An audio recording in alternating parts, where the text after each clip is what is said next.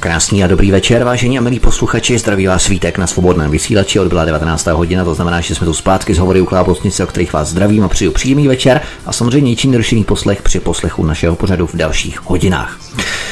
Mozek je nejkomplikovanější strukturou, která se v nám dostupném vesmíru vyvinula. Třeba, že je mnohé skryto, mnohé o mozku už bylo objeveno. Co vlastně o mozku všechno víme? O tom si budeme povídat s poslancem za hnutí Svoboda přímá demokracie, ale také doktorem Jaroslavem Dvořákem s 35 letou praxí v disciplíně zvaná neurologie. Pane doktore, vítejte u nás. Dobrý večer, děkuji za pozvání. My o mozku víme bezpečně třeba to, že se skládá z přibližně 100 miliard neuronů, přičemž každý z těchto neuronů funguje jako procesor v počítači, mohli bychom to takto nazvat procesor, který běží v kmitočtu 1 kHz. A informace do těchto neuronů, neboli těchto procesorů v našem mozku, přicházejí po synapsích. A tyto synapse se permanentně přeskupují, přestavují. Synapse jsou jaksi spojnice nebo spoje mezi těmito jednotlivými neurony. A toto neustále přestavování synapsí je podkladem plasticity a schopnosti mozku adaptovat se na realitu a tuto zkušenost uvnitř uchovávat. E, taková možná rozjezdová otázka na začátek, lehce politicky zabarvená, ale potom už se té politice nebudeme tedy vůbec věnovat. Ale myslíte, že poslanci SPD mají onu plasticitu mozku, e, čili schopnost adaptovat se a přijímat novou realitu, která nás obklopuje, která nám hrozí eventuálně, pružnější než poslanci jiných konkurenčních politických frakcí? Můžete si teď lehce přihrát vaší politickou polívčičku. No, toto přesně nemůžu říct. Já znám nejlépe právě svoje, vlastní kolegy z poslaneckého klubu a myslím si, že tu plasticitu, takovou tu reakci na nedále události, na nějaké změny nebo něco přizpůsobit se, má všech 22 poslanců, včetně našeho vedení, výborně vyvinutou.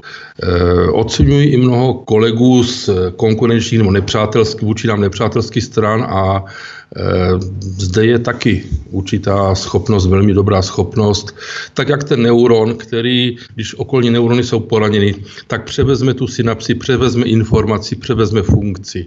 Tak já si myslím, že trošinku to funguje i v lidské společnosti, potažmo i v parlamentu.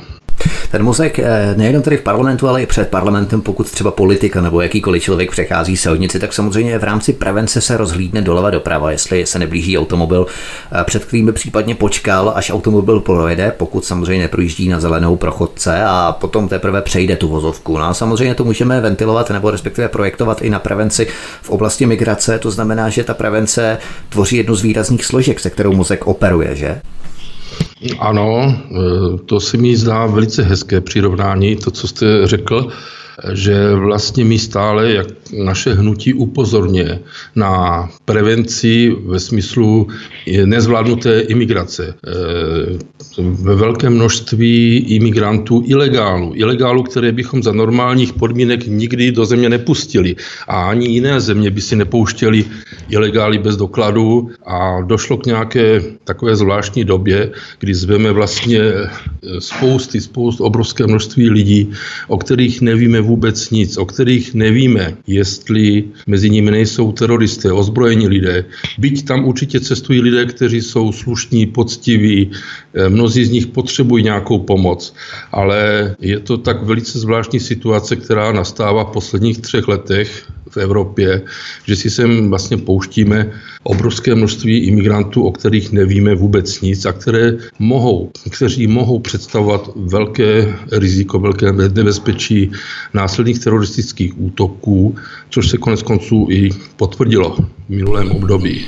A tuto prevenci vlastně eh, bychom měli zdůrazňovat, že nám je vyčítáno a nadáváno do xenofobu, vyčítáno, že se bojíme imigrantů, kteří tu vlastně ani žádní nejsou. A nejlepší je prevence. Tak jak když budu mít eh, košík z jablky a jedno z nich bude otrávené, tak nedám svým dětem, ať si vyberou, které jablíčko, že oni ve většině případů budou zdravá. Takže stejným způsobem tady tu prevenci bych prosazoval i u té imigrační krize.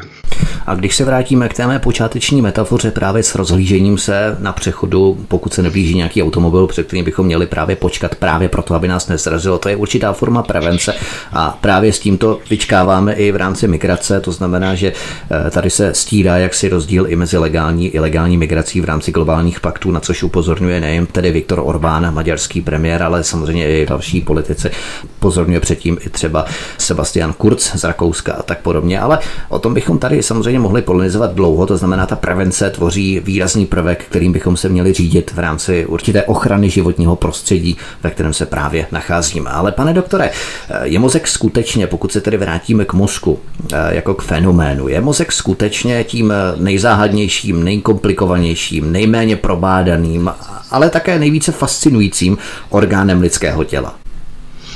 Ano, domnívám se, tak jak jste to řekl, domnívám se, že ano, že to je e, nejsložitější orgán lidského těla, z velké části ještě neprobádaný. Máme mnoho míst neznámých, o kterých nevíme vůbec nic.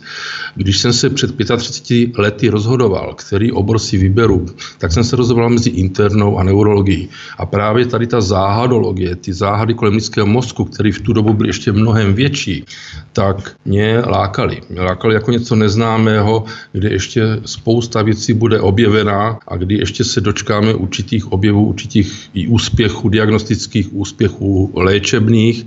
A jak šly roky, jak jsem získával zkušenosti v klinické neurologii, jak přibývaly přístroje, jako je CT, magnetické rezonance, pozitronová emisní tomografie, zdokonalování EEG vyšetření díky počítačům, tak se mnohé objevilo, mnohé se vysvětlilo, no nicméně ještě stále zůstává hodně záhad.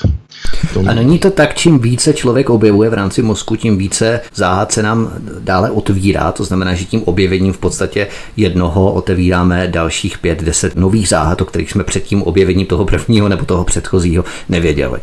Ano, ano, já mám ten samý dojem při studiu neurologie, při studiu vědeckých prací, zajímaní se, zajímám se o vědecko-populární články, abych uměl i svým pacientům laicky vysvětlit, co vlastně po nich eh, chci, co jim chci vysvětlit, tak stále zjiští, že, zjišťují, že před námi ještě mnoho neobjeveného ve fungování mozku. Mozek a ostatní části těla. Jak moc jsou si blízcí, jak moc kooperují, nebo mozek je jednoduše solitér, který je nad tím vším a všechno řídí, protože ta kooperace mezi mozkem a zbytkem těla, periferií bychom to mohli nazvat, je velmi těsná, je to tak? Ano, ano, je to vzájemné propojení, všechno souvisí se vším. Mozek není izolované pracoviště eh, nervových buněk, které by si pracovalo jenom samo na sobě a nepotřeboval by eh, podněty z mějšího okolí. To tak třeba fungují některá ministerstva, že už nepotřebují podněty od, od občanů. Ale eh, ten mozek je neustále propojený se svaly, s končetinama, jsou, je propojený se srdíčkem, s trávicím traktem, s dýchacím ústrojím. Je nám měřeno eh, hladina v krvi, hladina určitých jontů, eh, zjišťujeme hladinu hormonů, zjišťujeme hladinu pH, kyselost a saditost naší krve. A na toto všecko okamžitě celé tělo reaguje. Tak jak prostě jsou nějaký čídla někde v chemické továrně, tak to funguje i v tom lidském těle. Mozek pak vydává pokyny, ať už je žlázám z vnitřní sekrecí, které upravují tvorbu hormonů, anebo zase k jiným částím těla, ať už třeba zrychlení dechového rytmu, eh, zpomalení nebo zrychlení funkce srdíčka, anebo eh, pohybovou aktivitu, aktivizace eh, svalů, končetin při stresu, stresovou reakcí, útěk a takové věci. Toto všechno se vším souvisí. Současně reaguje třeba trávicí trakt, že se nám při stresu stáhne žaludek máme trávicí potíže, jsme bledí, máme rozšířený zorničky. Všecko souvisí se vším, něco máme už dáno od přírody z dřívějška, ještě když pralidé bojovali o život, když utíkali před medvědem, i když to na Valašsku zrovna máme taky podobné teď s tím medvědem a e, ten mozek se prostě podělí vlastně na fungování úplně všech orgánů v lidském těle. To je, to je velmi zajímavé, co tady říkáte. Kolik existuje těch kanálů, kterými se propojuje mozek s periferním fungováním těla? Těch kanálů je samozřejmě několik, vy jste je tu výjmenoval. Máme vegetativní systém, eh, takže mozek ovlivňuje věci, jako je napětí cev a tak podobně, stažení žaludku při stresu. Eh, pak tu máme třeba systém hormonální, takže pomocí hormonů mozek řídí tělo. Jak se to běžně projevuje, protože tu můžeme pozorovat i opačný proces, kdy zase zpětně tělo pomocí hormonů může ovlivňovat nastavení mozku. Tady to vzájemná propojení fungují obousměrně, takový oboustranný provoz na dálnici, kdy mozek zareaguje vlastně na třeba sníženou hladinu hormonu nebo zvýšenou hladinu hormonu a naopak vlastně mozek může vyprodukovat třeba větší množství adrenalinu, noradrenalinu, hormonu z nadledvinek. Eh, při delším eh, období třeba ovlivní hormony štítné žlázy. Eh, inzulín, tvorba inzulínu závisí na tomto všem. A to všechno se prostě prolíná, říkám, vzájemné obousměrný provoz informací mezi periferií, ať už za pomocí klasických periferních nervů nebo vegetativních nervů, sympatikus, parasympatikus, nervová vlákna vedou z mozku ještě přes míchu až, až do posledního mm, článku prstů na nohách a vnímáme tak teplo, vnímáme chlad, vnímáme bolest a... To znamená třeba takový fakíři, kteří si lehají potom na hřebíky špičaté, tak ti tu bolest ovlivňují také určitým nastavením nebo konfigurací mozku, že? Ano, ano, velice záhadný toto mě osobně zajímalo, nikdy jsem se nějak nedopátral přesnějšímu vysvětlení, že vlastně fakíři skutečně umí si odstranit vnímání bolesti. Je to přes mozek, je to přes nastavení mozku, tak jak nastavíme počítač, tak i nastavený mozek.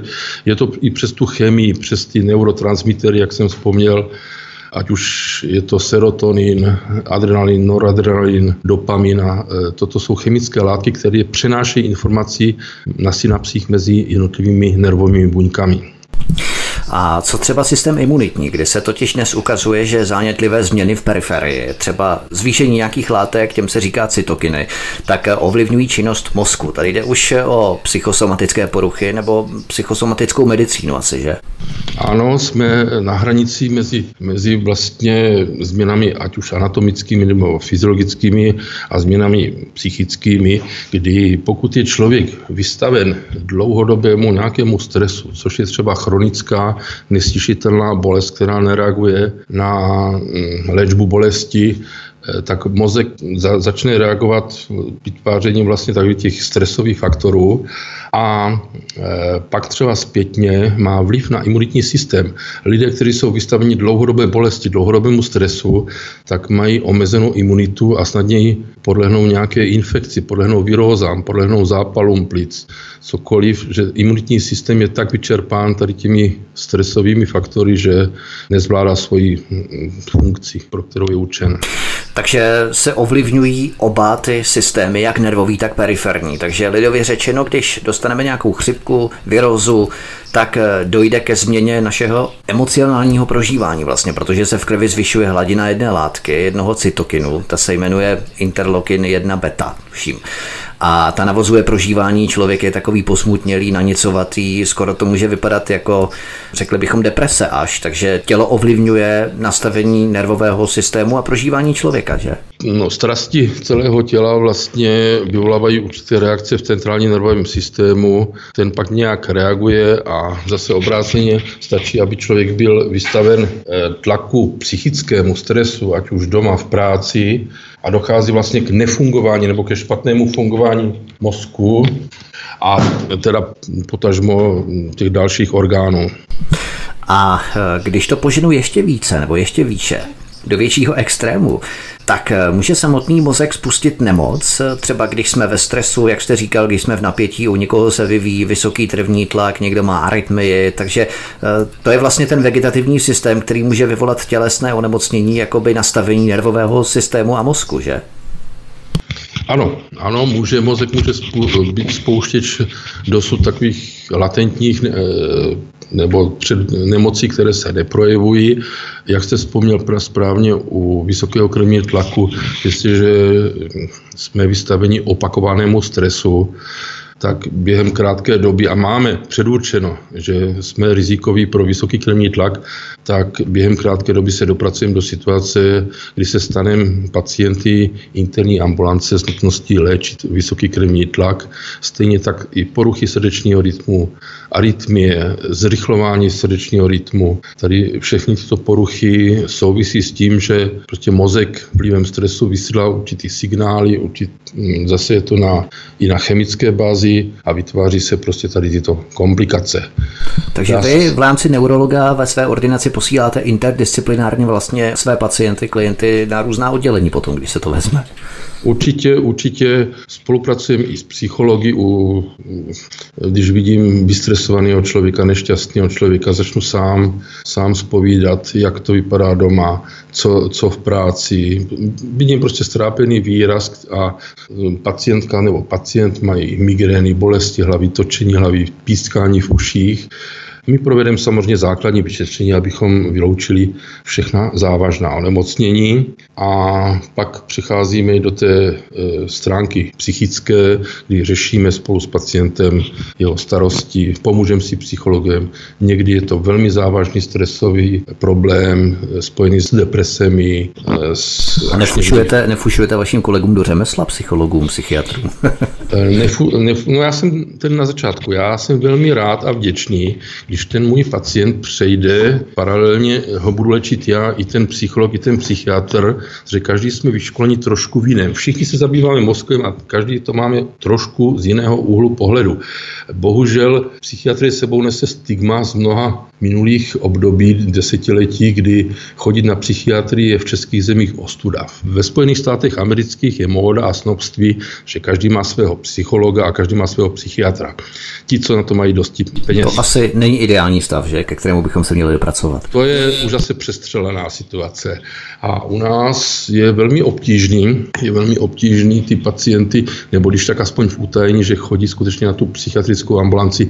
Oni, když zjistí, že jim ten člověk, ten kolega, psychiatr pomohl, tak jsou rádi, jsou za to vděční. Jo? A i rodina jako toto kvituje s povděkem, že to je perfektní a už se nám poda, daří rozbít, rozbít tady ty představy těch minulých generací, kdy chodit na psychiatrii bylo něco, něco takového ponižujícího, něco ostudného. Ten člověk, když se vydává k psychiatrovi, psycholovi, tak se rozlíží ještě ta ty ulice před tím střediskem, jestli náhodou tam nejde někdo nějaký známý, aby ho neviděl třeba, tak proběhne no. nenápadně. ještě kapucu a černé brýle, aby náhodou nikdo nepoznal podle obličeje a tak dále. to tak někde, ano, pomalu to tak někde ještě vidím, zvlášť tady u těch rodin z vesnic, které žijí ještě z takových tradic, tam je velmi obtížný, daří se to. Máme perfektní kolegy psychiatry a psychiatrie, kdy nakonec ti naši pacienti chodí k těmto kolegům velice rádi. Najdou tam prostě takovou určitou pocit bezpečí, útěchu. Takže už se to daří zlomit, ale ještě je tady hodně předsudků mezi námi. Tak jak my jsme jako neurologové dlouho válčili s předsudky, co se týká epilepsie. Padoucnice nebo epilepsie, tak je vlastně onemocnění, které dřív se to bralo, jakože ten člověk buď uhranutý čarodejnicí nebo uhranutý ďáblem, a donedávna jsem měl pocit, že to pořád ještě takhle funguje v myslích některých lidí, že kdo se léčil na epilepsii, byl pomalu vyřazen z kolektivu. Dneska máme tak moderní léky, že lidé s padoucnicí nemají vůbec žádný záchvaty, když dodržují životosprávu, pravidelnou medikaci, pravidelné kontroly, takže mohu i řídit osobní auto, mají řidičské průkazy. Narazil jsem na odpor lidí, kteří nemají tuto nemocnic, oni neví, a velice se divili. Takže my to prorážíme některé té mýty, fámy, prorážíme ještě v mnoha oborech medicíny a co se týká hlavy, tak tam je to takový nej, nejčastější. Aby se tady ještě, se obávám, neobnovily takové ty čarodějnické procesy v 16. století, něco podobného. Ale to je takzvané epilepsie, je takzvané neurodegenerativní onemocnění, že? Říká se tomu tak.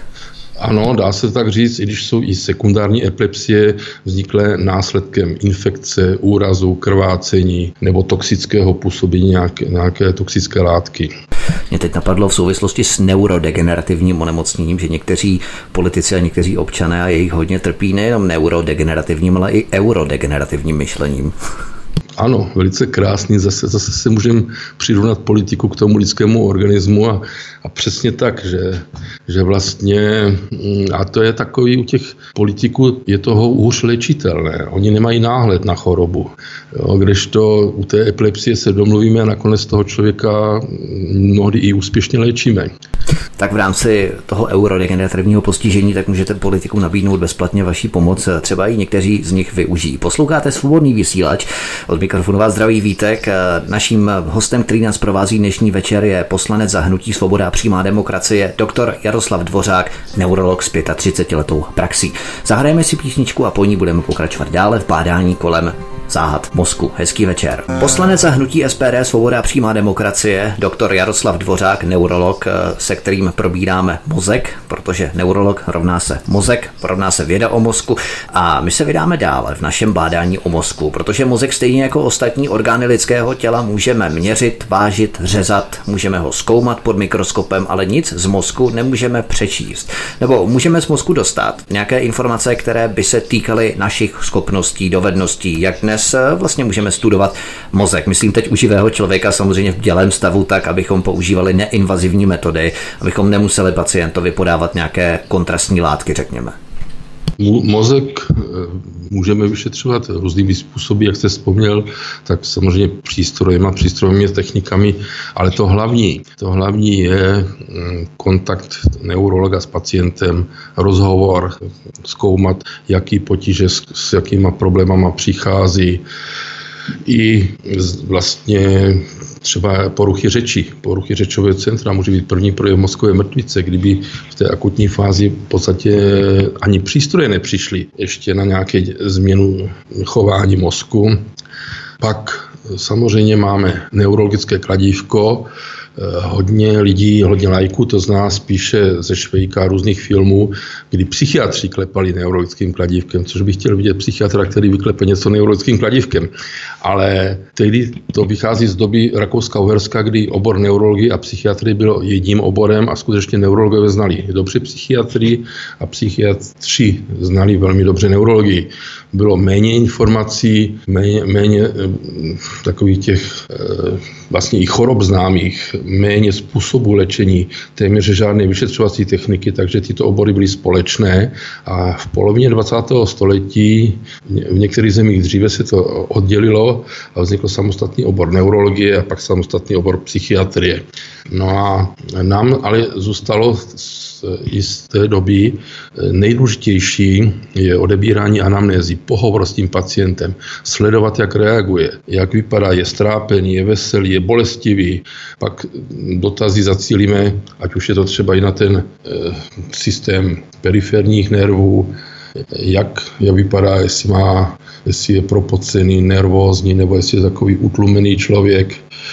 Pak zjistíme samozřejmě, co ho bolí, odkud ho bolí, mm, zjistíme, jestli levou a pravou půlku těla cítí, zjistíme rovnováhu, zjistíme přes, přesnost pohybu u takzvaných mozečkových syndromů, kdy toto je všechno narušeno. A přecházíme pak na vyšetřování reflexu, kdy klepeme neurologickým kladívkem. Ty reflexy jsou v určité výši. Někdy bývají na jedné straně zvýšeny, pak máme podezření, že něco děje v míše anebo v mozku, anebo snížený to spíš bývá pak periferní postižení periferních nervů. A Takhle pokračujeme dál od reakce zornic, vyšetření sluchu, vyšetření chuti, vyšetření čichu a dá se mm, zaměřit eh, velmi přesně, která oblast mozku je nějak postižena, která oblast mozku nechce zrovna fungovat nebo jeví nějakou poruchu funkce. Já bych se možná zeptal v rámci toho, co jste vymenoval což je v podstatě celé komplexní vyšetření nebo vstupní vyšetření, pomocí kterého potom lokalizujete eh, různé poruchy, které potom následně řešíte. Ale my dnes můžeme zkoumat mozek tak, že hledáme koreláty toho, co se děje v mozku a toho, co člověk prožívá. Dnes už eh, máme v mozku lokalizovaná centra pro emoční funkce, kognitivní rozumové funkce, funkce spojené s vnímáním, eh, nebo co všechno lze dnes zjistit pouhým zkoumáním mozku chování, jednání eh, toho člověka mnoho, mnoho věcí, ať už je to porucha řečového centra, kdy víme přesně, umíme přesně zalokalizovat, eh, kde v tu chvíli je ten mozek poškozen, pak eh, v té emoční oblasti, a to je oblast limbického systému, v oblasti prostě vnímání dotyku, vnímání polohy, vnímání vlastně zrakových věmů, obrazu, prostorového vidění, pak vnímání vlastně při zavření očí, které poloze se nachází naše tělo při vyřazení zraku, při zavření očí, až po, po různý ty projevy, ať už slovní, že člověk může mít ztrátu schopností mluvit, což se nazývá afázie, pak může být ztráta schopnosti třeba psát text, agrafie, ztráta schopnost číst, rozumět eh, textu, dyslexie. Eh, no, těch chorob je je dyskalkulie, eh, ztráta schopnosti spočítat základní početní úkony. Těch poruch je obrovské množství. Vždycky máme asi představu, v které části mozku by to mělo být. Tam se to může zaměřit v dnešní době právě v éře magnetických rezonancí a různých tady těch ještě nad tímto vyšetřením mm, takzvanou funkční magnetickou rezonanci, pozitronovou emisní tomografii si pak můžeme ověřit příznaky, které jsme viděli s tím, co kde nacházíme na přístrojích. Samozřejmě i EEG nám hraje roli, že EEG vlastně snímáme tisíciny voltů, z elektrod nad celou, nad, nad celým mozkem na, na lepce a sledujeme. Tam se dnes v dnešní době už se hlavně takhle vyšetřuje podezření na epilepsii. Umíme najít i ložiskové poškození mozku ještě před prvním třeba CT vyšetřením, že elektrické potenciály v určité oblasti jsou úplně jiné než elektrické potenciály ve zbytku mozku nad zbývajícím množstvím elektrod. A je to strašně krásný takový to pátrání, je to taková detektivka, kdy pátráme, co nám vlastně funguje, co nám nefunguje. Eh, není to do určité míry nebezpečné, protože čím více budeme mít představu o tom, jak zpracování informací v mozku probíhá, tím budeme moci doopravdy odhadnout, co ten člověk skutečně prožívá, což bude samozřejmě možné detekovat právě zobrazením funkce mozku. Samozřejmě je to otázka etická, společenská, ale i vy ze své praxe přál byste si třeba to, abyste pacientům takto viděl do hlavy. Někdy by to člověk chtěl, potřeboval, ale sám jsem teď na rozpacích, jestli bychom to chtěli vždycky za všech situací. Jestli by to vždycky bylo rozumné, eh, ale jakýkoliv objev medicíně se dá zneužít. Teď momentálně je aktuální diskuze kolem eutanázie. Já jsem velký nepřítel eutanázie, to se bojím právě, že tady toto vyšlo zneužít. A tak stejně, stejným způsobem vyšlo zneužít i kdybychom měli možnost skutečně nějak si znázornit, co ten člověk si myslí. Když eh, máme nějakou zobrazovací metodu, třeba funkční magnetickou rezonanci, o které jste tu hovořil, a člověk je vystaven nějaké sérii specifických stimulů, tak už dnes jsou prováděny experimenty na softwaru, který s vysokou pravděpodobností dokáže odhadnout právě na základě řady stimulů, které byly vyslány do mozku, na co ten mozek zrovna myslí, nebo který z těch stimulů mozek zrovna prožívá. Eh, myslíte, že třeba za pár let budete vy, neurologové, schopni číst aktivitu psychiky mozku pomocí detekce signálu z mozku? Já bych byl asi velký skeptik zatím. Samozřejmě výzkum jdou mílovými kroky dopředu.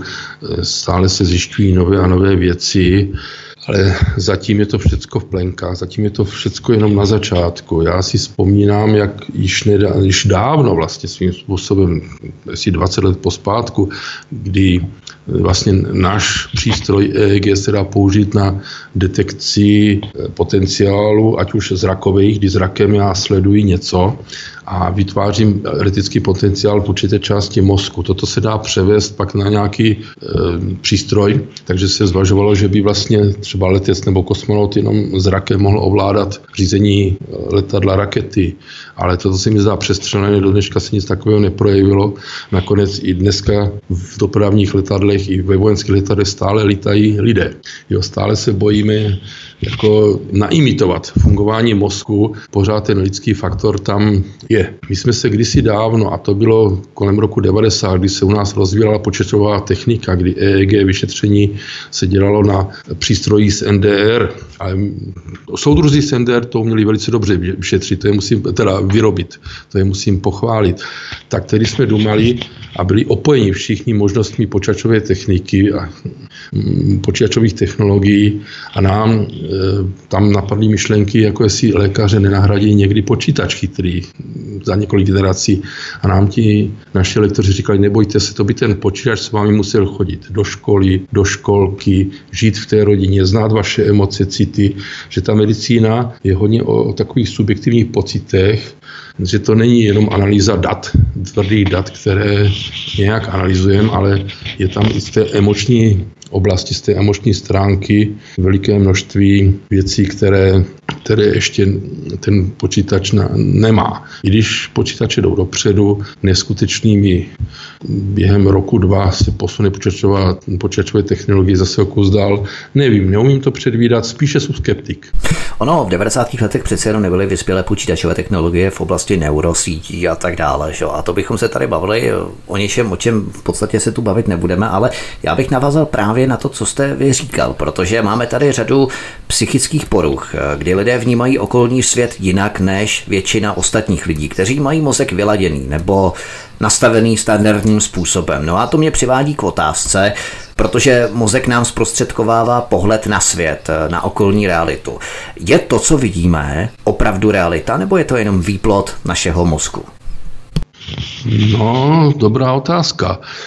Pokud jsem zdravý člověk a zdravý mě funguje mozek, což si nikdy nemusím být jistý, tak Eh, skutečně to, co vidím zrakem, sluchem, tak je realita. Ale pak je špatné fungování mozku a pak mm, existují, nazveme to, sluchové halucinace, zrakové halucinace, anebo úplně představy patologické, jiné. A to je vlastně, to jsou projevy už schizofrenie, neboli rozpolcení mozku, když použijeme doslovného otrockého překladu z minulosti, kdy ten mozek, jak kdyby byly dva počítače vedle sebe. Jeden normálně fungující a pak eh, nekontrolovatelně se přepne mozek do patologické funkce jiného počítače a jede si ve svém rytmu svým, svou funkcí, kterou ten člověk ani si neuvědomuje. On se bojí nějakých vetřelců, on se bojí, že je odposlouchávaný, má paranoidní představy a to všecko dokáže vyprokovat mozek i když realita je úplně jiná, i když vlastně v reálu nic okolo se neděje. Nikdo nevolá, nic se neděje, přesto ten člověk je v obětí, ať už halucinací nebo paranoidních bludů, kdy prostě reaguje neadekvátně, on pak ten člověk ani nezodpovídá za své chování, protože nemůže to ovlivnit, protože pak celé tělo reaguje nějak, třeba útokem na druhou osobu, nebo sebevražednými tendencemi, nebo vystoupí do prostoru a je někde vysoko a může se zabít pádem z výšky. A to je pak už patologické fungování mozku, kdy prostě to nemůžeme ani v tu chvíli odhadnout, jak bude, co bude za sekundu, co bude za chvilinku a co ten člověk vlastně udělá, nevidíme do něho, jak přemýšlí. Máte vy, neurologové, dnes nějakou přesnou ucelenou představu o tom, jakým způsobem si mozek vytváří mapy, nebo řekněme reprezentace okolního světa, jak se zkušenost zapisuje do našeho nervového systému, tak aby mohla být v budoucnu znovu využitá? Jaké jsou ty základní stavební kameny, principy, eh, pomocí kterých si mozek skládá obraz reality? Máte o tom dnes nějakou přesnou představu, jak to v tom mozku funguje? Toto je ve fázi eh, velkého zkoumání různých vědeckých týmů. On ten mozek vlastně funguje trošku jak ten počítač, byť velmi dokonalý počítač eh, s mimořádným výkonem a je to, že ukládáme si vlastně na hard disky, na hard disky nějaké informace, které jsou tam ale spíš časově za sebou, že to nemá svoji logiku, tak jak třeba já budu mít na hard disku u sebe počítači pod nějakýma ikonama něco uložený. No a pak je operační paměť, která pak vybírá, umí vybrat prostě tu informaci, kterou potřebují. E, informace, které se uložily v minulosti nejdříve, tak ty jsou v tom mozku uchovávány e, déle. E, čím je ta informace kratší, čím je kratší dobu v mozku, tak tím pádem rychleji ztrácíme, což je vidět u starších lidí, kteří jsou postiženi mozkovou aterosklerózou a poškozením funkcí mozku, si výborně pamatují věci před 10, 20, 30, 50 lety, ale nespomenou si, jestli už snídali, anebo kdo byl na návštěvě ten den. Že ten mozek je skutečně jako informační centrum, které pak, když je přeplněno. Když ten hard disk už je plný, tak vlastně ty nové informace do toho počítače, tak to nahlásí, disk je plný, další informace nepřijímáme. Uh-huh. O tom máte sice jasnou představu o těchto věcech v rámci informací, přeplněnosti informací, sbírání informací třeba před 10, 20, 50 lety. O tom máme jasnou představu, ale přece nemůžete vy jako neurologové mít jasnou představu o tom, jestli ty obrazy, které nám mozek z toho okolního světa poskytuje, tak do jaké míry odpovídají tomu, do jaké míry je ta realita konfigurovaná do opravdy. To se netýká pouze neurologie, ale i dalších disciplín, filozofie, ale i ontologických otázek, jaký ten svět je do opravdy, protože ten svět se skládá z nějakých kvantových principů plnění a tak dále tak se můžeme zamyslet vlastně nad tím, zda to, co vidíme a vnímáme kolem sebe, té realitě skutečně odpovídá. Právě sem se chci dostat, protože důkazem, že mozek neposkytuje přesný obraz světa, jsou různé psychické poruchy, protože co je vlastně psychická porucha? To není nic jiného než to, že v důsledku nějaké velmi drobné změny fungování toho nervového systému v mozku se obraz toho světa pro psychicky postiženého člověka změní. Nebo jak vy osobně vnímáte psychické poruchy? Nejde o chyby v programu toho počítače? No, můžeme to tak, můžem tak porovnat, nebo přirovnat tady k tomuto problému, že jak když se vlastně pokazí počítač, tak skutečně ty vnější, to vnější okolí, vnější obraz, ať už vizuální nebo zvukový, je patologicky vnímán tím mozkem. A naopak, i když nejsou žádné impulzy, tak mozek si vytváří informace nereálné. To znamená, vytváří si vlastně sluchový věm, který neproběhl, zrakový věm, který neproběhl, nějakou situaci, která se nestala. A je to prostě, je to porucha na, našeho dokonalého komputeru, který už pak se stává méně dokonalým a mm, objevuje se psychická porucha.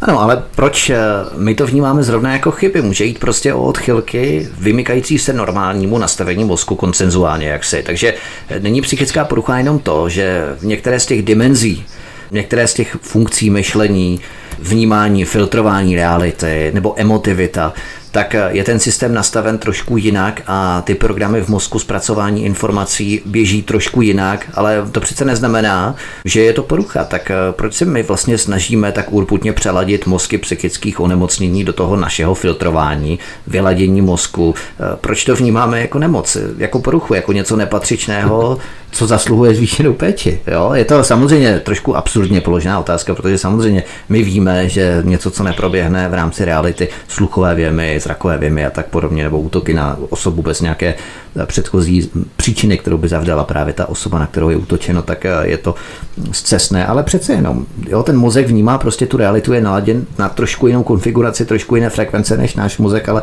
přece nemůžeme vědět, jestli tohle není právě ta realita, trošku filozofie. Eh, krá, krásná myšlenka, na kterou asi ne, nedokážu úplně jednoznačně odpovědět. Eh, skutečně kritéria, kdy začíná hm, psychická porucha, nejsou jasné ostré hranice. To je takový pozvolný přechod, kdy vlastně my jsme každý úplně jiný člověk. Každý reaguje nějak jinak, i emočně.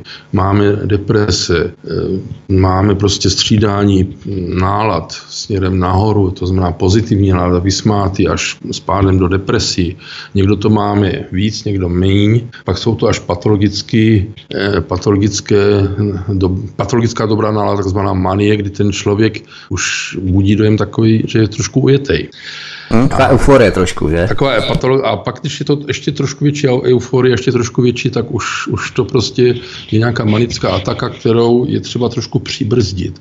Eh, kdy, kde je ta hranice, to je nejasný. On trošku o tom rozhoduje subjektivní ten psychiatr, jo, že vlastně musíme předpokládat, že psychiatr je normální a má ty hranice asi někde normálně uložený a tím pádem odliší normalitu od nenormality, ale e, ty hranice jsou setřelý. To je takový pozvolný přechod, není to prostě hraniční pár pásmo, že udělám jeden krok a jsme někde jinde. Jo, je to takový, spíš bychom to u těch dobrých, špatných nálad, když to vezmu, tak člověk si jako upadne do depresí, někdy už je to tak patologicky, že skutečně v těch těžkých depresivních stavech je schopen i spáchat sebevraždu. A toto už musíme umět odhodnout, kdy bude člověku třeba nabídnem pomocnou ruku, nabídnem spolupráci, anebo kdy prostě si ten člověk prožívá střídání nálad a nepotřebuje vůbec žádného lékaře, žádnou léčbu.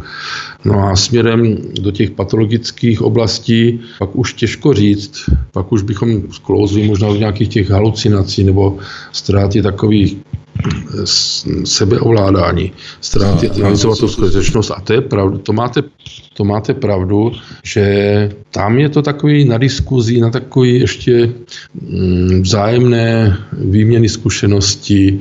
Je to velmi zajímavý, byl by to velmi zajímavý a dlouhý dialog, hlavně teda na poli psychiatrickém, toto by vám více kolegové psychiatři spíše rozebrali a mm, je to určitě zajímavé, co říkáte.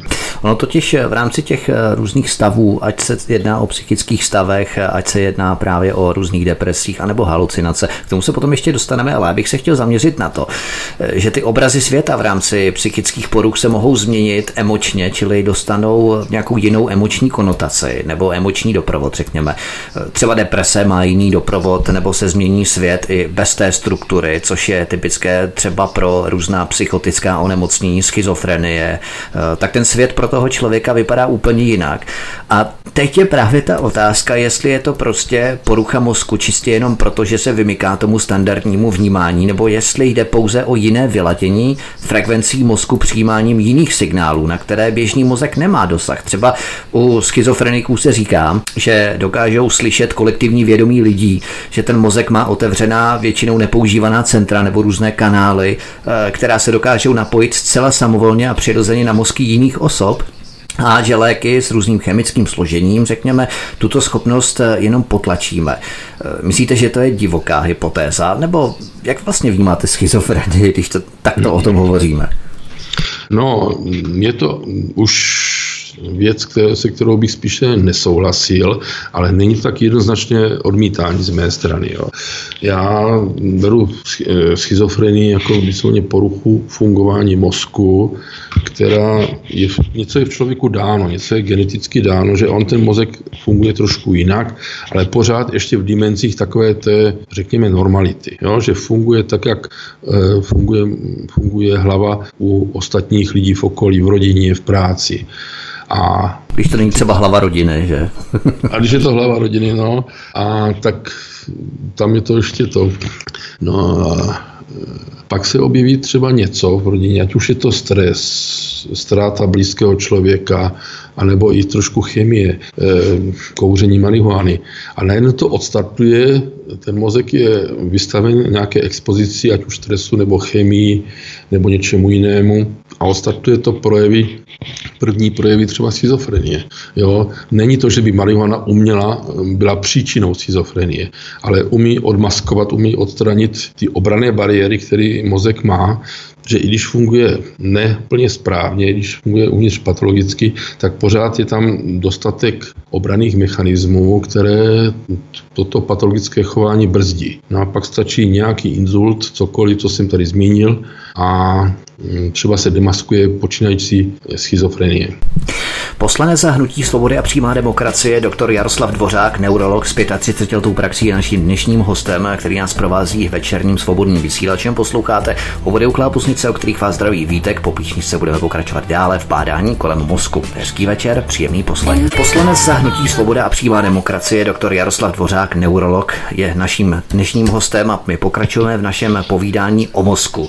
Lidé si často totiž myslí, že vznik psychických problémů má nějakou příčinu, něco jsme udělali špatně a tady je vlastně důležité si uvědomit, a to jste říkal i před písničkou vlastně, že psychické problémy vznikají prostě úplnou náhodou.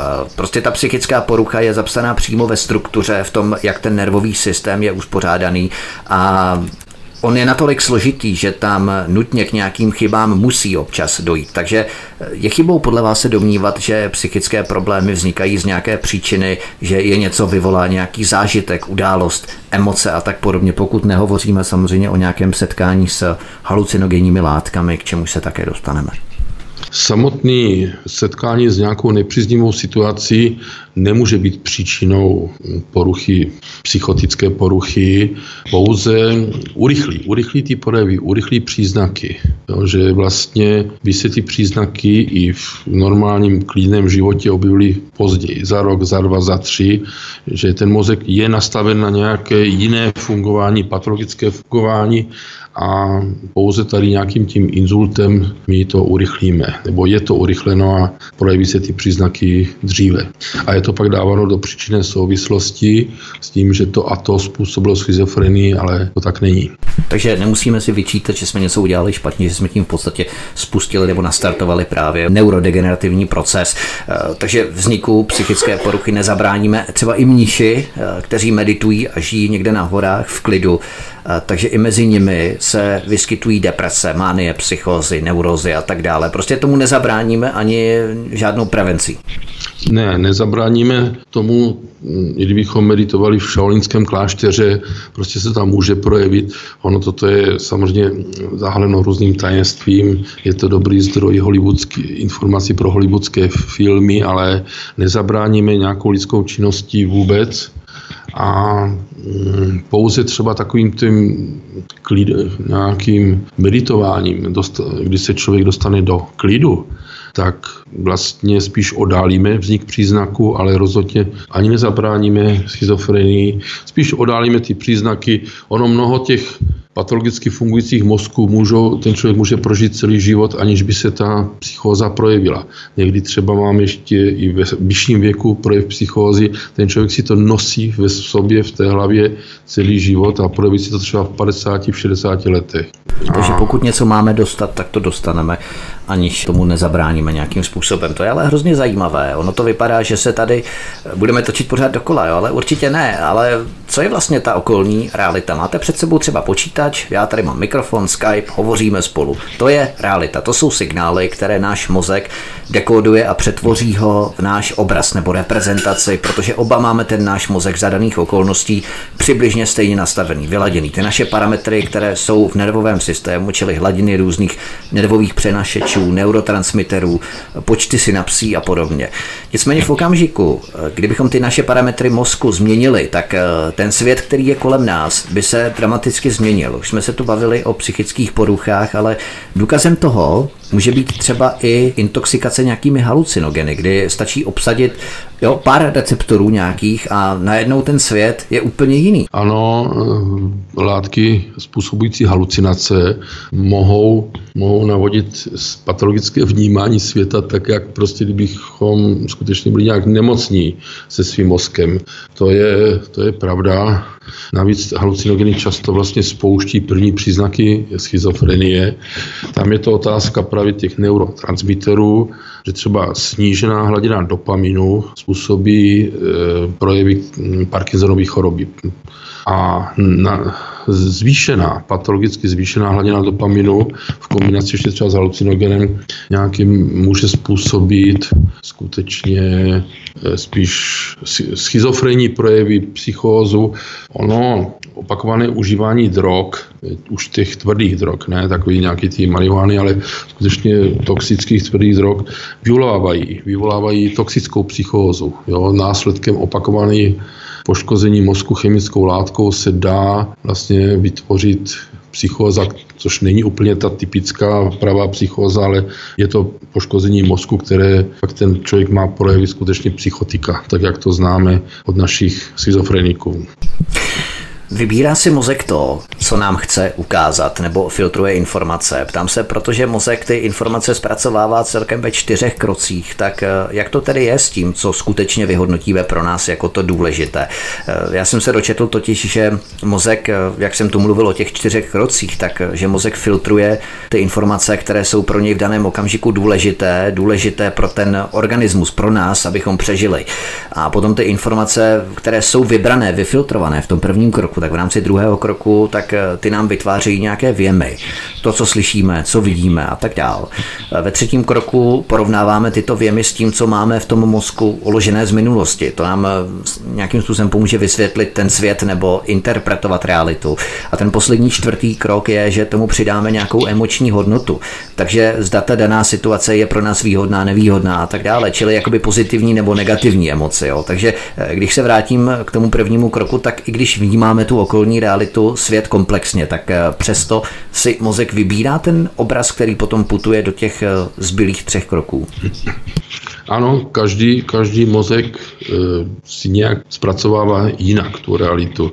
Já si vzpomínám kdysi dávno na přednášku pana profesora Františka Koukolíka, který nám tady přednášel o mozku spoustu krásných přednášek. My jsme byli nadšení z jeho přednášek. A tak říkal takový příklad, kdy se u nich doma skazí žehlička. A říkal, já začnu vymýšlet, skenovat v tom svým harddisku a ta moje operační paměť pracuje, probírám uč, učivo z fyziky, probírám všechny možnosti, jak je složena žehlička a moje manželka vezme šroubovák a spraví to během minuty. Jo, že každý vnímáme tu realitu nějak jinak a nějak jinak reagujeme. Jo, to je prostě otázka, tak jak jste to vlastně vy krásně, velice krásně teď popsal před chvilinkou, že vlastně tam porovnáváme že s informacemi, které máme v sobě už zaimpregnované a srovnáváme to s novými věmi, podle toho vlastně srovnáváme tu realitu. Každý tu realitu můžeme vnímat jinak. Každý člověk vnímá okolní realitu jinak. Zrakový věmi, sluchový každý zareaguje úplně jinak, nebo někdo lehce jinak, někdo úplně jinak zareaguje na řešení nějakého problému. Takže já myslím, že co člověk to jiné fungování mozku, to jiné zpracovávání informací a jiné řešení problémů. Takže když to řeknu laicky, jiné informace filtrujeme teď, když si tu zrovna vyprávíme o mozku a jiné informace bych filtrovala, kdybych byl třeba malířem pokojů a koukal bych se po vaší ordinaci nebo kanceláři, kde je zrovna potřeba vymalovat, pokud bych se z malíře pokojů nechtěl potom následně stát německým kancléřem v roce 1933 a trošku jiná opera. Takže mohli bychom říct, že mozek operativně reaguje na ty situace, ve kterých se zrovna nachází. Ano, přesně tak. Mozek prostě analyzuje oko, okolní věmy, okolní situace, které vnímáme. Jsme postaveni do, nějaké, do nějakého prostoru, je, mluvíme, jednáme s nějakými lidmi a každý toto analyzujeme úplně nějak jinak. A i ty, i ty informace tam je to nutné skutečně, jestli je to emo, emočně podbarvený, jestli se nám ta informace líbí, jestli se nám nelíbí, jestli ji podvědomě odmítneme. Já jsem to měl sám, na sobě jsem si to spozoroval, když jsem se učil anatomii, velmi nudný to obor, ale důležitý. Já jsem měl obrovský talent si zapamatovat ty největší nesmysly, ty největší ptákoviny, které nebyly vůbec důležitý pro další studium a ty nejdůležitější věci jsem se musel k ním vracet ještě později, že to jsem si nebyl schopen naučit. Ale proč to tak bylo? Jsem si sám ani sobě ve vlastní hlavě neuměl vysvětlit, proč já mám talent vždycky tu nejméně významnou věc eh, si zapamatovat a po případě analyzovat a ty důležité věci občas tak nějak proplují mezi, mezi mnou a okolím, aniž bych si jich všiml. To znamená, ten mozek si vyhodnocuje podle nějakých vnitřních kritérií, co je pro něj důležité a co není. A e, nikdo to rozpoznávání má třeba jinak e, laděné a jiné informace mu utkví v paměti než třeba nikomu jinému. To je přesně v rámci toho, jak jste e, poukazoval na různé fungování mozku v rámci zpracovávání informací, jejich vyhodnocování, analýzu a tak dále. Takže mozek na základě nějakého očekávání, které má do budoucna, nastavuje filtry informací tak, aby to bylo výhodné pro tu danou situaci, pro ten daný okamžik. My jsme si povídali o tom, co o mozku víme, ale byť je to určitě široká otázka, ale co o tom mozku vlastně nevíme. Je toho asi hodně, ale co třeba taková principiální věc, jak mozek a činnost mozku souvisí s tím, co prožíváme. Takový ten mentální svět, protože my víme, kde je mozek aktivní, co se v něm odehrává. To všechno víme, když poslouchám hudbu, koukám se na něco, na nějaký film, řeším nějakou úlohu a tak dále. Ale jak ty neurony vlastně generují to, co my v sobě vlastně následně prožíváme. Prostě to, čemu říkáme fenomenální vědomí, čili ten náš vnitřní svět, vnitřní prožitek. Co o tomhle víme, pokud něco víme? O tom ještě víme velmi málo. Toto je, myslím, oblast, která ještě bude hodně dlouho zkoumaná a kdy bychom si počkali ještě na různé zajímavé objevy, co ještě nás čeká, co se všechno ještě zjistí a bude to ještě spousta zajímavých věcí. Já si myslím, že ještě budeme milé i nemilé překvapení přílivem informací, jak, jak ta naše hlava, jak ten náš mozek vlastně funguje. Takže takové to protnutí dvou světů, světa mentálního a světa hmotného nebo nehormonálního, tak to je tou věcí, která vám neurologům nebo neurovědcům, řekněme, i posud zásadně uniká. My jsme tu naťukli téma halucinogenních látek. Zajímalo by mě, můžou halucinogenní látky v rámci, nebo halucinogeny v rámci zkoumání mozku přinést něco dobrého, něco zásadního, protože to je poměrně zajímavá skupina psychofarmak, která se poslední dobou dostává do centra vědeckého výzkumu. Takže mohou vnést do euro, no ne eurobádání, do neurobádání, tak halucinogeny, psychofarmaka, něco dobrého, něco přínosného. Jaká je vlastně jejich role ve výzkumu? Eh, tady trošku tápeme, odhadl bych tak aspoň posledních 50 let. Jo, že vlastně v 60. letech, kdy začala být módní drogou LSD, LSD, se tohohle ujala psychiatrie, dělali se výzkumy, zkoušelo se to pro léčbu, pro diagnostiku, jak odmaskovat počínající psychickou poruchu.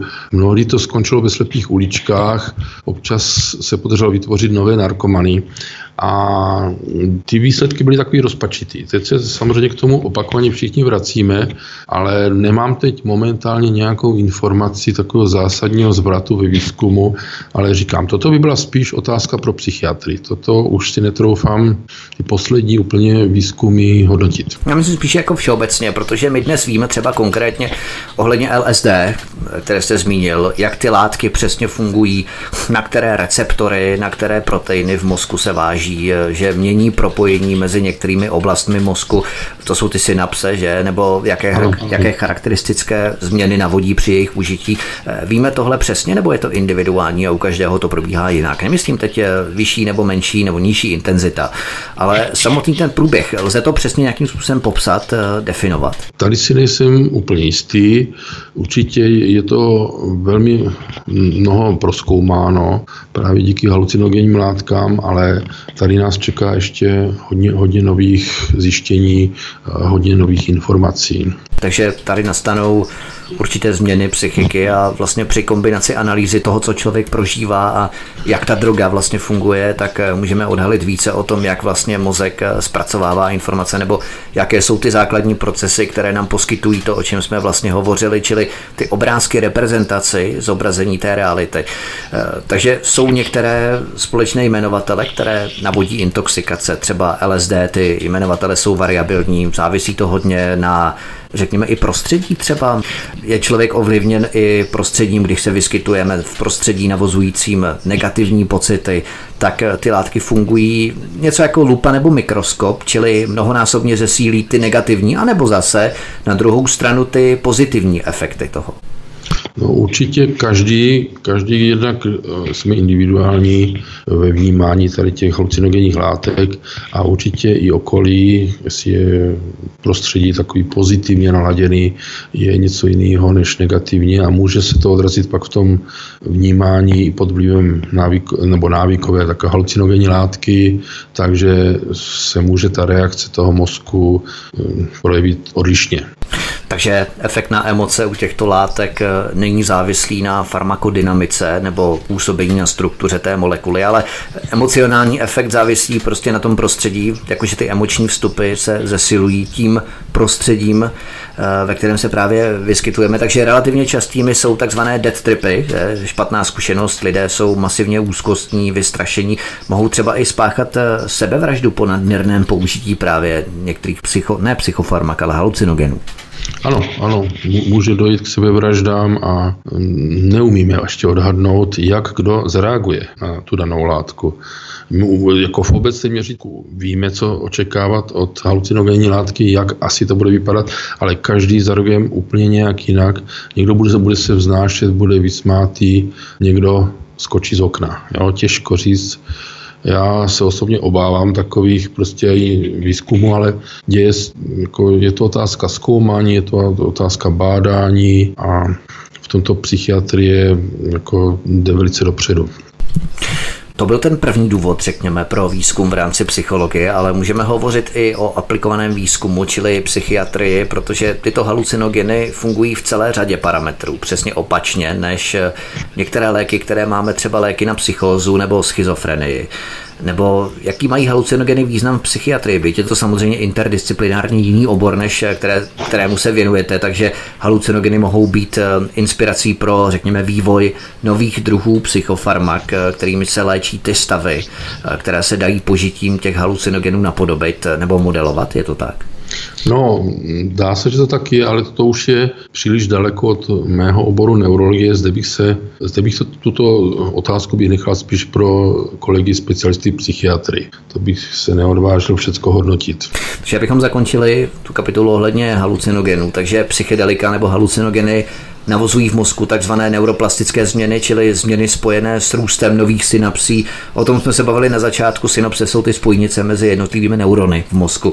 A tady dochází i v podstatě k přestavbě těch synapsí a také některých okruhů. Nevzniká tady právě ten problém, že někteří si halucinogeny pletou s antidepresivy. Je to přirovnání samozřejmě přitažené za vlasy, ale když použiju nějaké psychofarmakum, třeba LSD, které mě navodí stav, kdy budu v pohodě, blažený, zrelaxovaný, vysmátný, vyklidněný, bude eh, mě fajn a to všechno ještě s výrazným zrychlením účinku toho halucinogenu. Takže někteří lidé si to mohou plést i s antidepresivy, že? U nich z reality z toho stavu. Ano, ale to je cesta do pekel, protože v tu chvíli, když jsem pod vlivem halucinogenu, se to zdá všecko pěkný, krásný. Já jsem to neskoušel, nevím, ale takhle to zřejmě je. A pak látka vyprchá a ten člověk spadne do extrémně těžké depresí. Pak nastávají třeba sebevražené tendence, projevy zoufalství. Ve chvíli, kdy ta halucinogenní látka tomu mozku začne chybět, kdy se projeví takzvaný absťák, tak ten člověk prostě může prožívat neskutečná muka. Takže je to cesta do pekel si takhle navodit dobrou náladu. Na tu chvilku to je dobrý pro něho. Je to jednorázové řešení, ale není to, není to prostě rozumné. Není, není to vlastně cesta k následování. Poslanec za hnutí SPD Svoboda a přímá demokracie dr. Jaroslav Dvořák, neurolog s 35 letou praxí naším hostem u nás na svobodném vysílači. Posloucháte hovory u Kláposnice, od kterých vás zdraví Vítek a po písničce se vrhneme na poslední vstup našeho rozhovoru, ve kterém si povíme třeba o tom, jak se mozek vyvíjí a jak také stárne, což některé z nás jistě potká dříve či později i nás. Takže po písničce se dozvíte více, hlavně nezapomeňte na to, že budeme pokračovat, protože to by byl právě příznak toho stárnutí mozku. Takže nezapomínejme, počkejme si na další, na další část našeho rozhovoru. Hezký večer. Poslanec za hnutí Svoboda a přímá demokracie, neurolog dr. Jaroslav Dvořák je naším dnešním hostem. My pokračujeme v posledním vstupu ohledně povídání o mozku, o záhadách, které panují kolem tohoto fenoménu zvaný mozek, nejsložitější struktury, která byla v našem vesmíru vyvinuta, jak jsme si, nebo vznikla, jak jsme si řekli na začátku. Totiž od narození až do puberty náš mozek dozrává, zvyšuje se množství synapsí, to jsou ty spojnice mezi jednotlivými neurony, které propojují, to jsou, tomu se potom ještě dostaneme, eh, nabývá objem šedé a bílé hmoty, ale zajímá mě, jak se mozek v průběhu života mění. Stárne tak, jako stárnou ostatní orgány lidského těla. Protože jsem se kdysi dočetl, že stárnutí mozku začíná už v rané dospělosti, je to tak? Ano, ano, vlastně od okamžikem narození nám mozek začíná stárnout. Když bych to přestřel řekl v určité nadsázce. Rodíme se s určitým množstvím miliard nervových buněk, a největší eh, růst funkcí mozku je v prvních letech života dítěte, kdy právě díky růstu synapsí se vytváří mezi jednotlivými neurony. Dál už se neurony nemnoží, ale mm, narůstá obrovský počet propojení, synaptických propojení mezi neurony, a dítě se učí od toho kojence, který v podstatě má jenom základní životní funkce, až po dítě, které vnímá okolí očima, sluchem, reaguje na, na maminku, až po poznávání okolního světa. A je to obrovský rychlý nárůst funkcí mozku. Prvních šest měsíců od narození motorické dráhy, že vlastně ta hybnost se vyvíjí nejvíce v prvních šesti měsících života, pak se samozřejmě ta motorika stále zdokonaluje a zdokonaluje a všecko tady toto vlastně pak utváří to naše nějaké myšlení, fungování, co se týká lidského mozku i v dospělosti. Že nejdůležitější, co je první pár let života, co se týká impulzu, věmu toho dítěte, jak je obklopeno, kým je obklopeno, jaký vliv na něho mají rodiče, eh, jak se s ním mluví, jak se s ním jedná, komunikuje, ať už po stránce citové, nebo informační a eh, jakákoliv, jakékoliv bombardování informacemi vlastně rozvíjí mozek k lepšímu.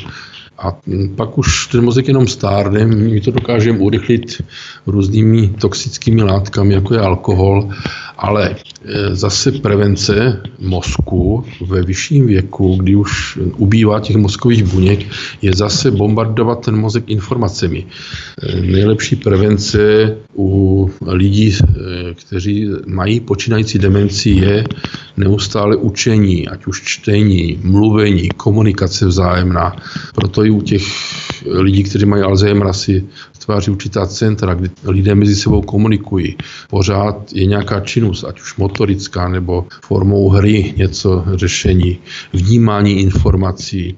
A tak, jak sportovec trénuje svaly neustálým cvičením svalů, tak tímto způsobem se dá cvičit mozek, takže se dá prodloužit fungování mozku do vyššího věku na jedné přednášce jsem zaslechl kazuistiku, že jedna řádová sestra se upsala pro výzkum, že až zemře, tak její tělo může být zkoumáno.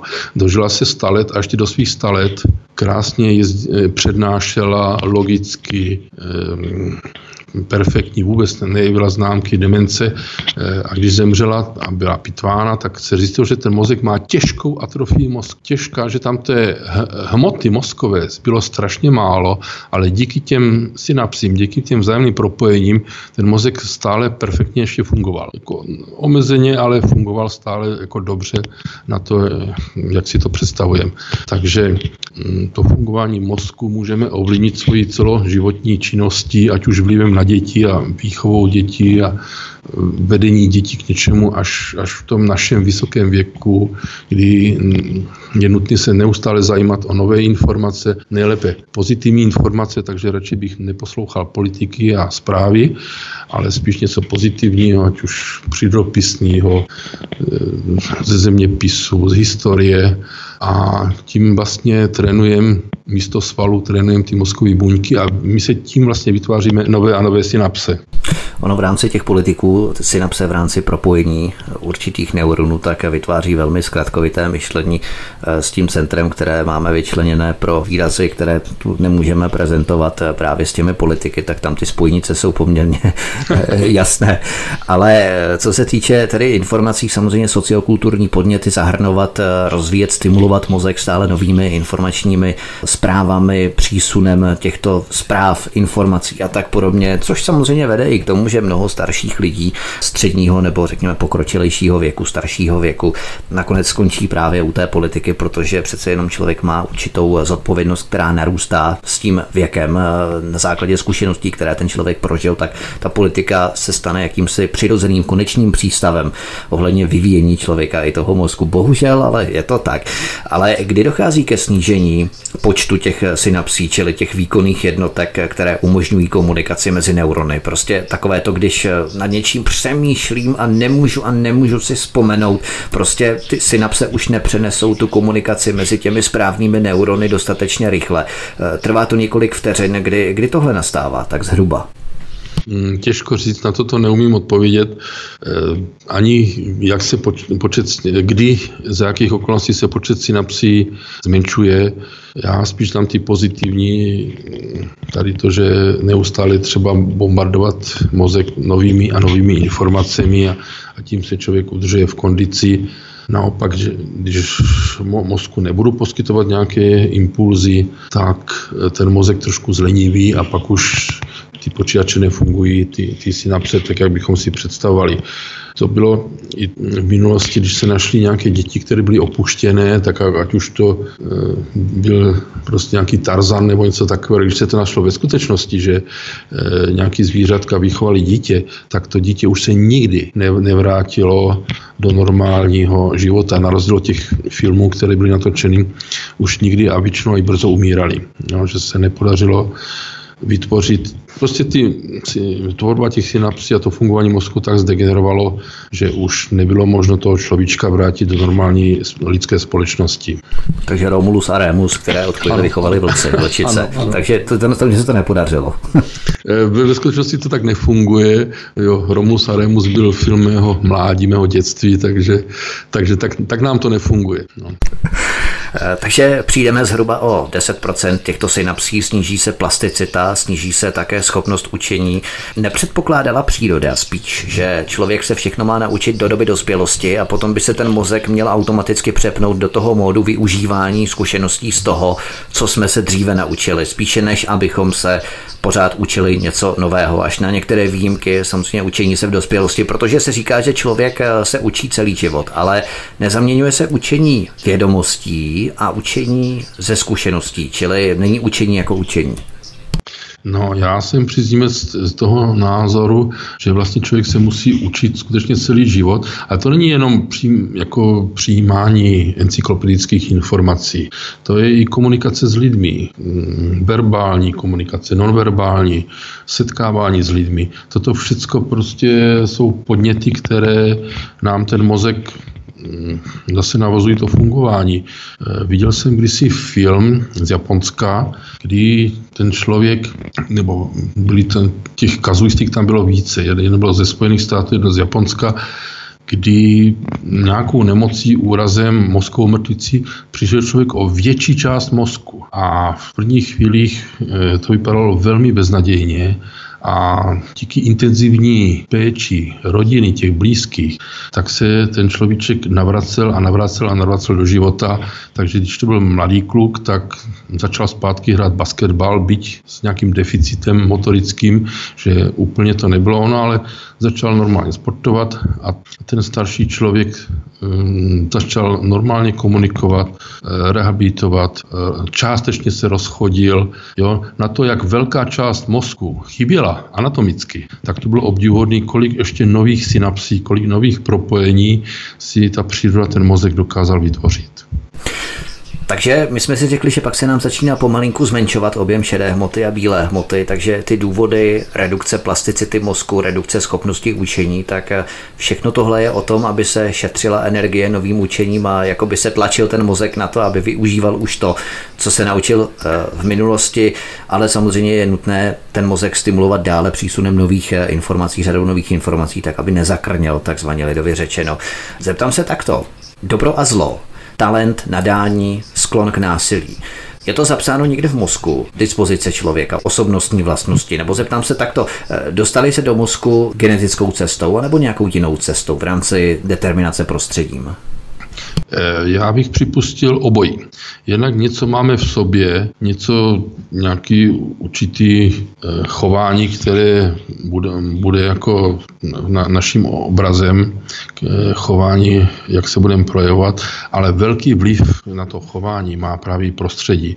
Jestli budeme krutí, bezohlední lidé, se podle mého dá i ten člověk vychovat podle toho, v jakém prostředí je. Jestli je to slušný, hodný človíček, který chce pomáhat, protože je takhle obklopen rodinou, rodiči, prarodiči, kteří ho vedou tady k těm ušlechtilým věcem, pomáhat druhým, obětovat se pro druhého, anebo být bezohledný sube, sobec. Já si myslím, že velký vliv na to má prostředí, v jakém prostředí vyrůstá, no nicméně ten vliv genetiky a těch dispozicí tam určitě nějaký je.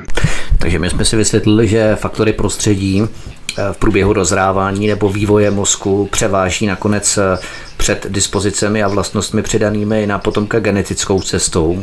Můžeme to tak říci, nebo minimálně, minimálně ho nějakým způsobem redukují právě. Eh, pokud má člověk geneticky sklony k nějakému násilí, jak to prostředí to může výrazným způsobem ovlivnit.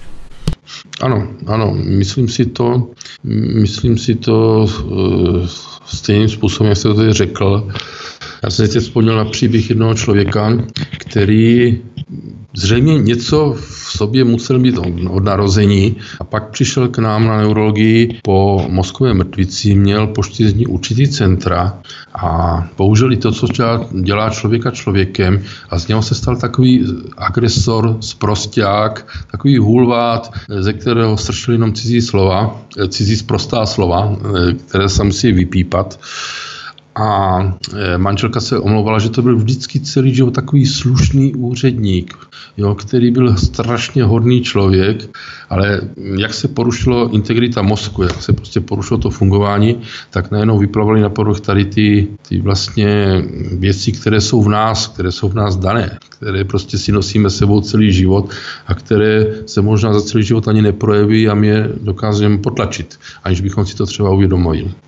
To je v rámci určité slupky nebo nánosy civilizace, že? Pokud má člověk nějaké slušné vychování, tak do určité míry třeba v něm probíhají nějaké fyziologické procesy v mozku, chemické reakce, které mohou se velmi výrazně lišit od toho, jak ten člověk se ve skutečnosti chová.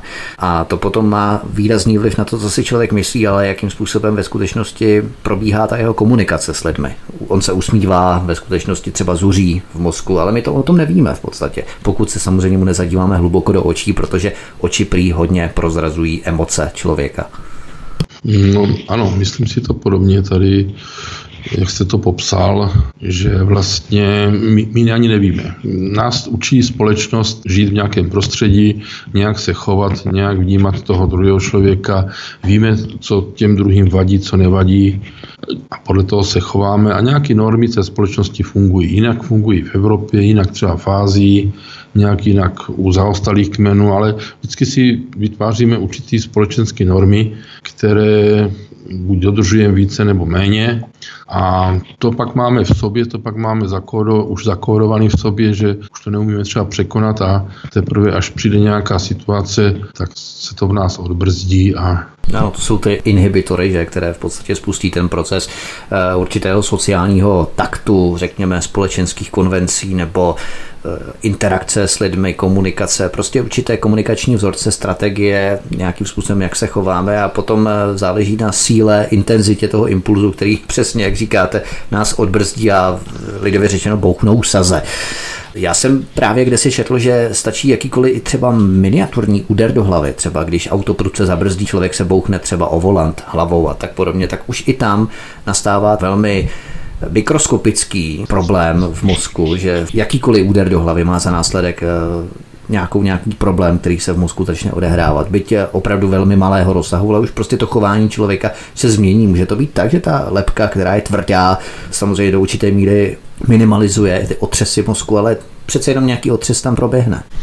Ano, úraz mozku probíhá tak, že je nějaké násilí eh, na lepku. Hm, tato udrží jako přilba, že vlastně se té poraní nějak krvavě nebo tak, ale můžou tam ten mozek se trvačností se někam posune některým směrem.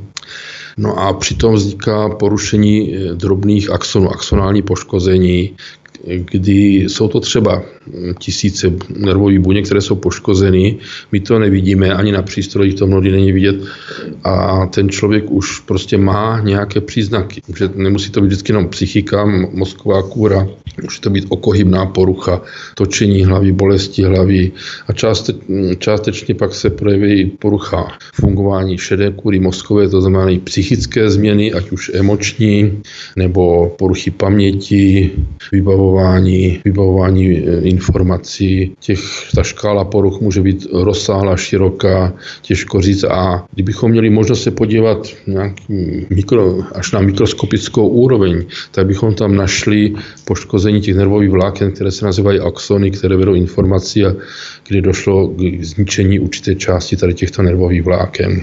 Vidíte to, takže to jsou zajímavé informace. Takže my jsme si vysvětlili třeba, že i platí to pravidlo, že čím jsme mladší, tak eh, tím faktory prostředí více ovlivňují dispozice člověka. Jinak řečeno, od eh, té puberty se toho už moc nezmění, protože většina těch dispozic se vyvine v nitroděložním vývoji a potom v časném v raném dětství právě to jsme si ozřejmili na těch lidech, které vychovala zvířata a potom se nelze už navrátit eh, k tomu procesu standardního uvažování, pokud je to opožděné. A to je ta fáze fáze včasného dětství důležitá, protože se i právě v tomto období zakládají různé úzkostné poruchy, neurózy, které se potom, pokud se včas nepodchytí v rámci určité prevence rozvoje psychických poruch, tak eh, se rozvíjí do dospělosti, pokud se nepodchytí tyto neurózy. Rozvíjí se základ pro určitý neurózy. Například dítě tak kolem 8-10 let může mít deprese, neumí je popsat a reaguje jako agresor, agr- agresivitou. A mm, ne, vlastně stačí podat i šetrný něžný antidepresivum a takový dítě se krásně srovná, krásně se to vyvíjí a pak je možno i vysadit nějakou medikaci a a pokračuje ten vývoj osobnosti, mozku, všechno v pořádku.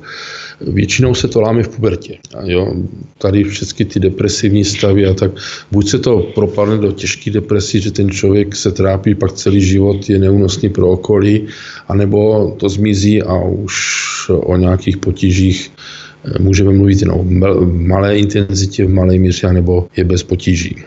Ta puberta je takový zásadní zvrat, ať už díky hormonálním změnám, dokončování vývoje mozku. Ten mozek je vyvinut až tak kolem 21-20 let, kdy už pak je to ustáleno a pak už dál, ani po té stránce třeba elektrické na EEG už se to dál nevyvíjí. Samozřejmě po stránce mm, dalších informací a dalšího chování to má neustálý vývoj, neustálou dynamiku i nadále.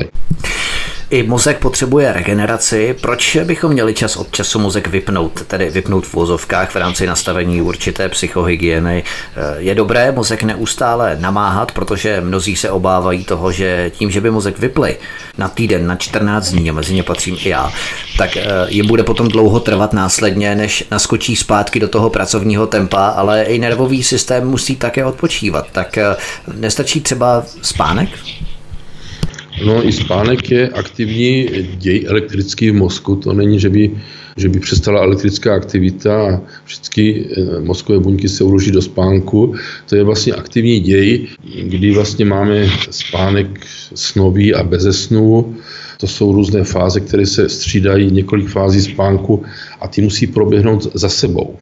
Od těch fáze usínání, lehčí spánek, tvrdší spánek, fáze e, snů, kdy vlastně probíhají třeba rychlé pohyby očních bulbů, a pokud se v této fázi probudíme, tak si sen pamatujeme. Pokud se probudíme v té klidové fázi bezesné, tak si nepamatujeme sen, ale musí proběhnout určitý fáze spánku. To znamená, ne, eh, je obrovský rozdíl, když budu spát třeba 8 hodin v kuse a usnu a probudím se za 8 hodin, anebo každou hodinu budu zbuzený. Protože každým zbuzením a znova usínáním se znova a znova objevují určitý fáze z té spánkové aktivity, které za sebou procházejí. A ten nerušený spánek znamená odpočinek pro mozek, eh, ten přerušovaný eh, je vlastně, člověk se budí ráno unavený, utahaný, nevyspalý a jak kdyby vůbec nešel spát. Takže to záleží na mnoha faktorech. Navíc každý jsme nastavení na jinou délku spánku, na ty, jak často u těch slavných lidí se dozvídáme, že spali jenom 4 hodiny denně, to bych trošku pochyboval, to si mi zdá moc málo. Minimálně to doplní ještě odpočinek po obědě nějakým odpoledním spaním, anebo žili v trvalém přetažení, v trvalém nějaké fázi takového utahání. A určitě je nutné dát šanci tomu mozku, tady ten dostatek spánku, aby, aby se zase mohli zregenerovat buňky, aby se mohli zregenerovat synapse. A to, co já taky dělám špatně, je to, že vlastně jsem borkohlík, že neumím relaxovat, neumím se vypnout eh, na dovolené, že už se v hlavě vracím vracím zpátky do práce, beru si sebou notebook, připojím se do firmy, řeším nějaké problémy svých pacientů a to je špatně. Prostě nedok- já to neumím a taky na sobě poznám, že jsem často problémné utahaný. Jo, že to neumím prostě utéct do přírody, zapomenout na všecko, být s blízkým člověkem a nemyslet na žádné už každodenní starosti, co se týká ať už firmy nebo politiky. Hmm, takže vyčistit si hlavu únikem do přírody, něco jako nebo na dovolenou, něco jako psychohygiena, tak to si člověk musí samozřejmě nějakým způsobem hermeticky oddělit, tak aby opravdu byl schopný vypnout mozek takovýmto způsobem. Je to samozřejmě velmi problematické. Mnoho lidí, včetně mě, pozoruje na sobě podobné charakteristiky, že nedokáže jakýmkoliv způsobem mozek oddělit od toho pracovního tempa.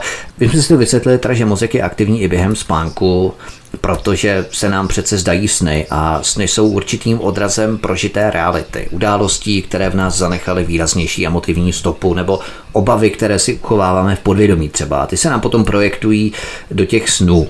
Tak eh, mozek pracuje dost eh, činorodě i během eh, spánku, takže tady dochází k tomu, že mozek jaksi fixuje tu prožitou zkušenost z předchozího dne a současně dochází k té regeneraci a obnově mozku. Čili to znamená, že se mozek podílí na tom, že to, co už nebudeme v budoucnu potřebovat, tu zkušenost, to, co jsme prožili, tak eh, aby jsme to dostali jaksi z toho nervového systému pryč. A to, co potřebujeme, aby se zafixovalo, mohlo nám to dále sloužit v rámci zkušeností, které se potom budou nabalovat a současně se mozek regeneruje tak, aby mohl ten následující den opět eh, efektivně fungovat, takže ty sny jsou jakýmsi procesem třídění, kdy si mozek třídí to, co zahodíme a co zůstane, můžeme to takto nazvat? No, můžeme to tak nazvat, ono to není asi tak do, dokonale zařízený. E, prostě je, mm, je to zase jedna z velmi zkoumaných e, oblastí fungování mozku nebo části, e, části dne mozku, že vlastně existují celé spánkové laboratoře a mm, somnologie, jo, učení o spánku, kdy vlastně to obrovská věda, jak a co a vlastně jak si, si zbytečně nepoškozovat mozek, jak zbytečně se nevyčerpává, když nemusíme. A aha, aha.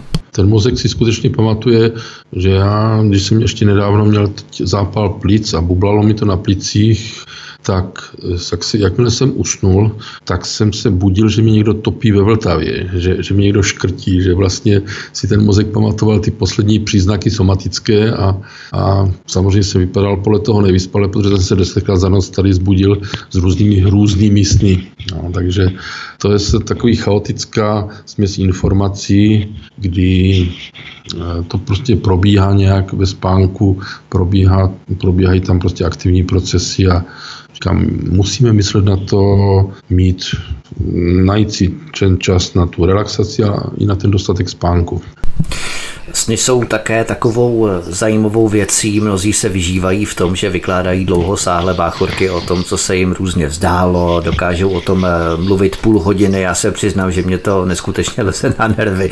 Eh, máme, myslíte, snům přikládat nějakou vážnost, připisovat jim důležitost? Mají sny nějakou informační hodnotu? Protože analýza snů je takovou exkluzivní psychoterapeutickou prací, ale ty sny se neanalyzují, takže by každý symbol byl nějak univerzálně platný pro každého člověka, ale jak vysvětlujete vy třeba sny v rámci určité symboliky? Je to tedy individuální záležitostí, každý má tu symboliku toho snového obrazu trochu jinou, když jste tu poukazoval třeba na to topení ve Vltavě a tak? Já si myslím, že každý to máme trošku jinak nastavený. Tak jak se nemůžeme řídit v nějakých prognozách podle nějakého snáře, tak každý jsme prostě v tomto jedineční se svým fungováním mozku a nedá, nedá se předpovědět, co, jak zareagujeme, v čem, v čem jako za, jsme odlišní. To já si myslím, že ještě nemůžeme stoprocentně určit. Takže nakonec eh, máme se celý život učit, to jsme si vysvětlili, to jsme si řekli. Učit se novým věcem je tohle i tou součástí regenerace mozku, udržování kapacity mozku, základní kondice mozku, aby nám nezanikaly synapse, nestrácely se neurony. Takže je správné legendární Leninovo učit se, učit se, učit se, i když, abychom tady nevypadali zase jak nějací neomarxisté. Jo.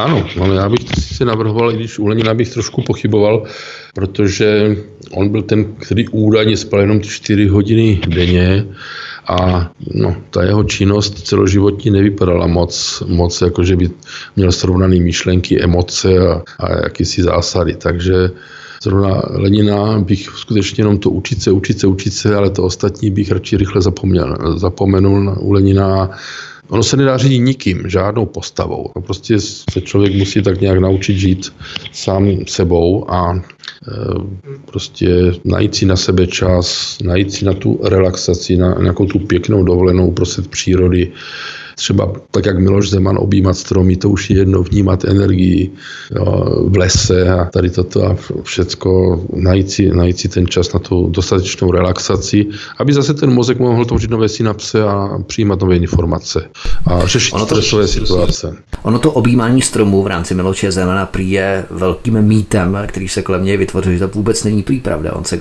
on se o tom kde si vyjadřoval. Ale o tom mluvit samozřejmě nebudeme v rámci toho Vladimíra Iliče Lenina, tak eh, tady využijeme nějaké ty filtrační mechanismy, o kterých jsme se to bavili, že mozek si filtruje informace, takže my si vyfiltrujeme jenom to učit se, učit se, učit se, ano. ostatní vyfiltrujeme, zapomeneme. A nakonec, jak si nejlépe tedy utržovat tu mentální kapacitu mozku, jak eh, stále stimulovat činnost mozku, co je pro to nejlepší, stálý přísun nových informací, které jsou pro člověka zajímavé a tím se jak si budou stimulovat ty neuroplastické změny mozku. Prostě taková preventivní eh, procedura, což může třeba i zabránit rozvoji poruch ve stáří, jako je třeba demence nebo poruchy kognice a tak podobně. To je tedy to důležité, co bychom si měli z tohoto rozhovoru odnést. Ano, ano, přesně tak, přesně tak bych to řekl, jak jste to zhrnul teď na závěr a mm, už nemám k tomu víc co dodat, tak si myslím, že to je. Poslanec Hnutí Svoboda a přímá demokracie doktor Jaroslav Dvořák, neurolog s 35 letou praxí, se kterým jsme si povídali o mozku, o fungování mozku, o zádách, které panují kolem mozku a samozřejmě i o výzkumech, které kolem mozku probíhají. Je to samozřejmě téma, které by zasluhovalo více rozhovorů. Já věřím tomu, že pokud si najdeme třeba i nějaké úzce nebo úžeji profilované téma ohledně mozku, protože my jsme tu probrali mnoho věcí, přeskočili jsme tu mnoho kapitol, které si zasluhují také zvýšenou pozornost, tak pokud nebudete proti, pane doktore, tak se budu těšit na svobodném vysílači někde příště. Ano, já se taky těším na vás a věřím, že se ještě uslyšíme. Tento i ostatní rozhovory na svobodném vysílači si můžete stáhnout nejenom na rozhlasovém archivu na našich stránkách svobodný pomlčka vysílač.cz, ale můžete se vypravit i na náš YouTube kanál, kde si můžete stát členy a odebírat naše vysílání. To by bylo vše, zdraví vás svítek, který vám děkuje za přízeň a zároveň se s vámi těším příště naslyšenou.